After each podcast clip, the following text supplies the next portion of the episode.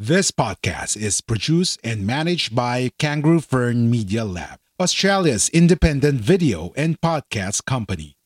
We do the podcasting hard bits so you don't have to. We make podcasts easy. Book a call at www.kangaroofern.com. www.kangaroofern.com.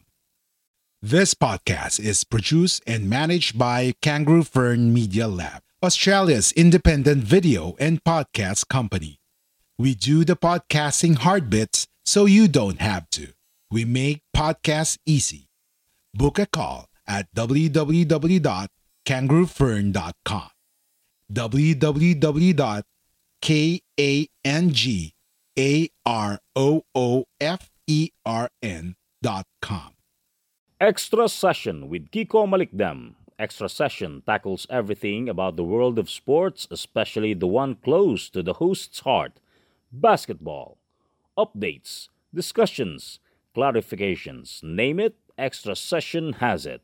Tuwing Monday, free to listen at www.guerrillapodcast.com.ph.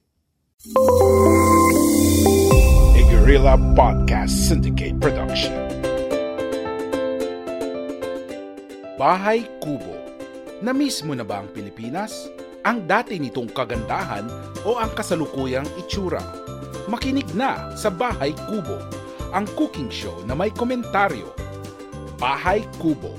Bahala si Master Jojo sa pagluluto at komentaryo, pero bahala na kayo sa sahog nyo. Bahay Kubo. May mapupulot ka dito kasama ang komentaristang mahilig lang magluto, si Master Jojo.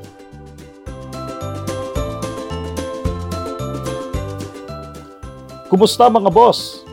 Naku, napakadali ng ating lulutuin ngayon.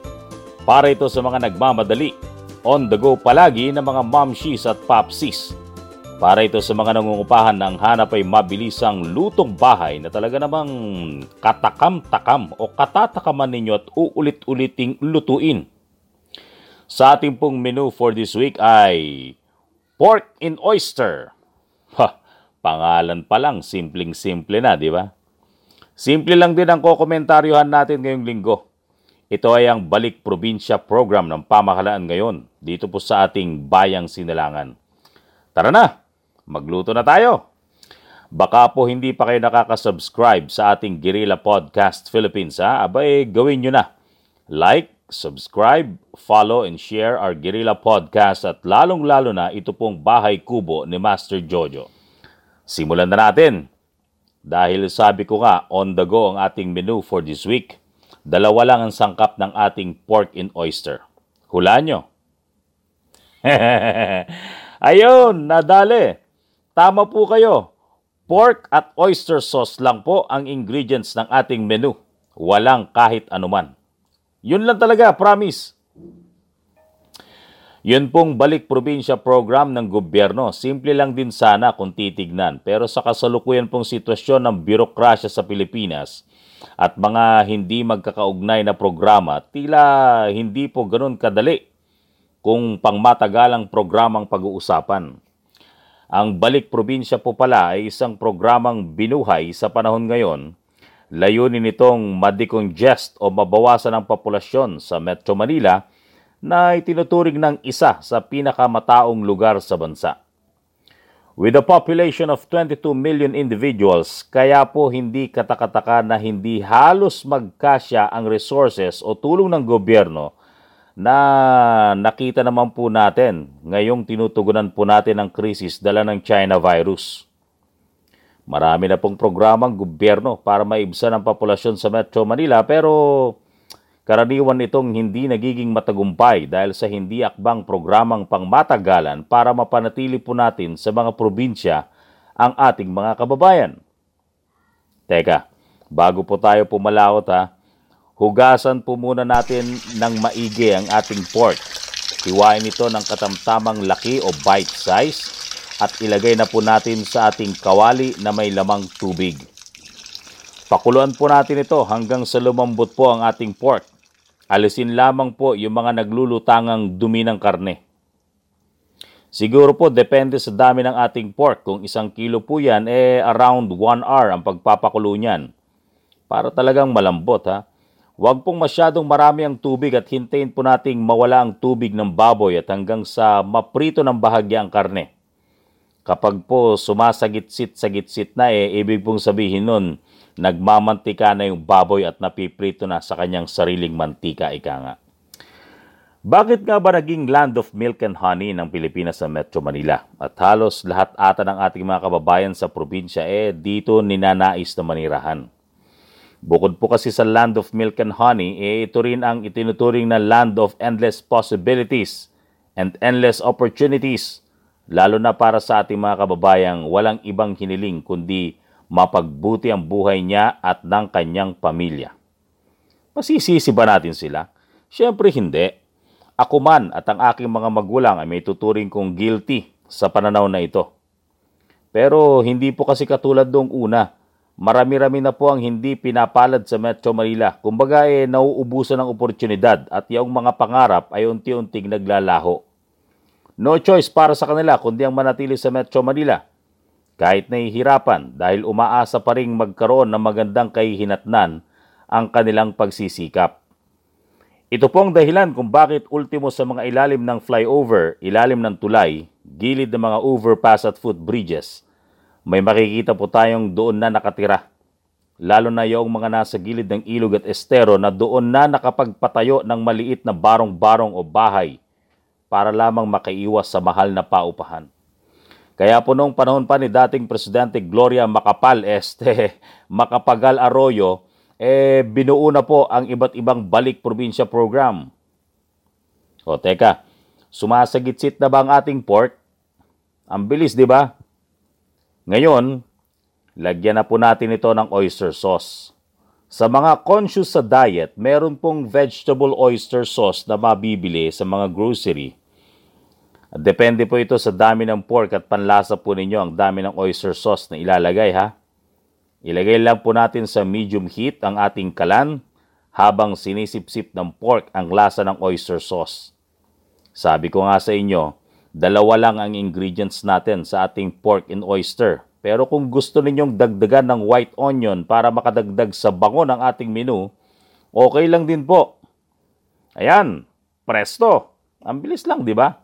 Ito na ang ating pork and oyster. Like what you hear so far? Make sure you never miss a show by clicking the subscribe button now. This podcast is made possible by listeners like you. Thank you for your support. Now, back to the show. Mabuti na lamang kabayan eh, binuhay ng ating gobyernong Duterte ang Balik Probinsya program na ito. Sana lang makahabol ang ibang programang ilalapat dito para magpatuloy at mapanatili natin ang mga kababayan sa mga probinsya. Sa totoo lang po, dalawang programa lang ang vital para sa Balik Probinsya. Una, magkaroon ng national wage o isang sweldo sa buong bansa taliwas sa regional wage na hindi na akma sa panahon ngayon. At ang ikalawa, ilagay sa mga kanayunan ang mga negosyong magbibigay ng dagdag trabaho sa mga kababayan natin. Sa ganito mong pagkakataon, kung pareho lang ang sweldo sa Metro Manila at may available na trabaho, hindi nahahangarin ni Juan de la Cruz na magtuo ng Manila dahil pareho lang ang halaga ng kanilang sweldo. E di mas maswerte pa nga kung mas murang halaga ng bilhin sa probinsya, may dagdag pera sa bulsa ni Juan de la Cruz. Bukod sa makakaipon na siya, makakabili pa ito ng dagdag na bagay para mas maging komportable ang kanyang pamumuhay sa probinsya. May mga nagsasabi rin na baka magmahal ang bilihin sa probinsya kapag ipinarehas sa Metro Manila ang sweldo, which I doubt very much kasi marami pa ring backyard racers ng poultry and livestocks at mga gulay ang kontento na sa maliit na tubo kaysa magpatong ng mahal na presyo. Kung hindi naman, magiging mabenta ang paninda nito. Marapat na sikapin din ng pamahalaan na ilagay sa mga kanayunan ng mga negosyo, manufacturing plants, mga malalaking pagawaan, even BPOs. Bigyan sila ng mas malaking incentives kapag nasa probinsya sila at mas maigting na seguridad para maproteksyonan sila sa mga mapagsamantala. Nang sa ganon, dadami ang trabaho at kita ni Juan de la Cruz sa mga probinsya. Aba, eh masusolusyonan din ang rebellion. Ika nga, di ba? Kasi kapag may trabaho na si Juan de la Cruz, hindi na niya hahangaring mamuhay pa sa bund. Oh, di ba? Alam po ninyo mga boss, kung hindi talamak ang korupsyon sa lahat halos ng antas ng pamamahala, mas uunlad pa ang ating bahay kubo o ang ating bansa. Kalat at hindi lang centralized sa Metro Manila development, pero kaakibat niyan ang pagbibigay daan sa iba pang mga programang magpapanatili sa ating kababayan sa mga probinsya.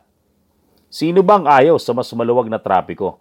Hindi siksikang pamilihan, walang pila na sinihan, maaliwalas na pampublikong transportasyon. Pero alam niyo po bang maraming mga mambabatas ang walang sense of future plans?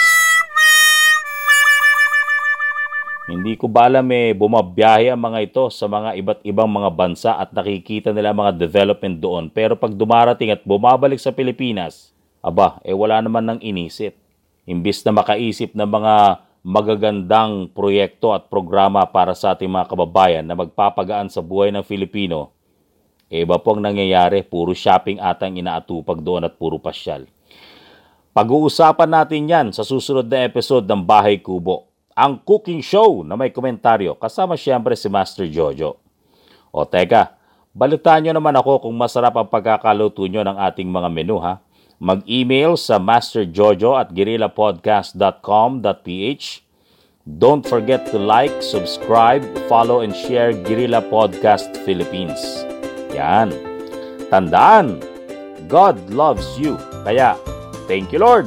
If you enjoyed this episode, be sure to subscribe so you're notified when a new episode is posted in Apple Podcasts, Google Podcasts, Spotify, Stitcher, or via RSS.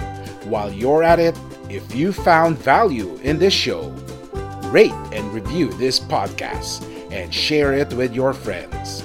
If you have any questions, feel free to reach out to us. And if you want to know more, check out www guerrillapodcast.com.au or guerrillapodcast.com.ph. Guerrilla Podcast Syndicate production. We are Independent Podcast Network. We are Guerrilla Podcast Syndicate. Would you like to hear your brand while supporting quality podcasts? Contact us now at advertise at guerrillapodcastsyndicate.com.